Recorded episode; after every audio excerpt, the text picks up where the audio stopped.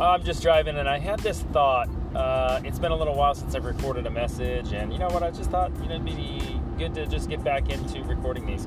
Uh, I was kind of surprised by the amount of people that viewed those three uh, videos uh, or audios that I set up, and so I just wanted to kind of follow up and see if there's an interested party that would like to listen. So um, there's there's a, a fun story that I, I, was playing with on LinkedIn. Someone was uh, asking about real estate and um, something that uh, they wanted to know what one thing happened in real estate that you were um, that you learned a lot on. And it took me a minute to really think about that. And then I was like, oh, you know what? It was the reverse cold calling. And I told that to the one guy, and he's like, what is a reverse cold call? And so I had to explain it to him. And so maybe I'll explain it here as well. Um, when I first started learning real estate and getting into it, I thought maybe I wanted to be a real estate agent. And I thought because, well, that's I thought that was the only way you could do it, you know. And then, uh, like on that fourteen thousand dollar deal uh, podcast that I explained how I did that, it kind of was an eye opener to hear that you could purchase and purchase homes, you could you could buy, you could sell, you could flip, you could do all these things without actually having a real estate license. And so that was really cool to me and it was kind of an eye opener. And so I just kind of thought, well, shoot, why don't I just give it a shot? So, uh, and I'm pretty sure I went over this already, but I went out and I sent out letters and then that worked really well and I got got a deal from it. And then I thought, well, you know, let's try yellow letters. There's a yellow letters, you know, uh, website you can sign up and and they'll send out letters for you. And so I, I did that. I did a mailing campaign, and all these people called me, and they're like, "This is how I, this is why I call it the reverse cold call because they called me cold, and they uh, were pissed that I they were pissed that I wanted to buy their house, and it wasn't for sale. Or I'd get the people that had their house for sale, and they'd have their real estate agent call me and he'd be like, "Oh yeah, you want to buy the house? Why would you send them a letter? Why don't you just talk to me?" And it's like, uh, "Yeah, no, it was for sale. I just sent out a letter based on my criteria." And the reverse cold call was born from that, and that really, for me, uh, it was fun because a lot of people, not all of them would call angry, but they would all call interested. Like, what is this? You know, where where are you coming from? Who does this? And a couple of the people that I get that, that called me were actually, you know, buyers, people that wanted to buy houses, and they were interested in what I was doing.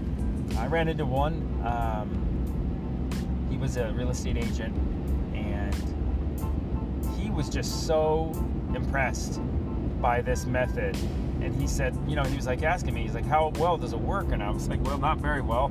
I mean, I get a lot of people that are angry. I get a few people that will call me with with uh, you know they want to sell their house but they just haven't listed it you know and i i'm able to talk to them on the phone. Mostly it just came down to a lot of um, character building really. It's what it came down to was a lot of uh, time building up my ability to talk people off the ledge or kind of just communicate in a fresh this is the first time i've talked to you type of way.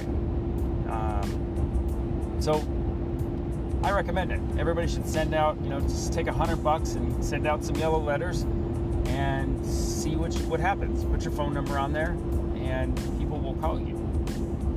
And when they do, answer the phone and talk to them. I wondered if it would actually work for other businesses, the same style, because they'd send out these yellow letters in an envelope and it would look like it was coming from a friend because it was an envelope and then inside it was a yellow piece of paper and it had a coffee stain on it. I mean, it was like, it made you think that someone was sitting at their desk. I mean, that's the mental picture I got. They're sitting at their desk and they were writing this letter, and then they set their coffee mug down and it leaves a ring, and they're like, "Oh shoot, well screw it, I'll just send it anyways."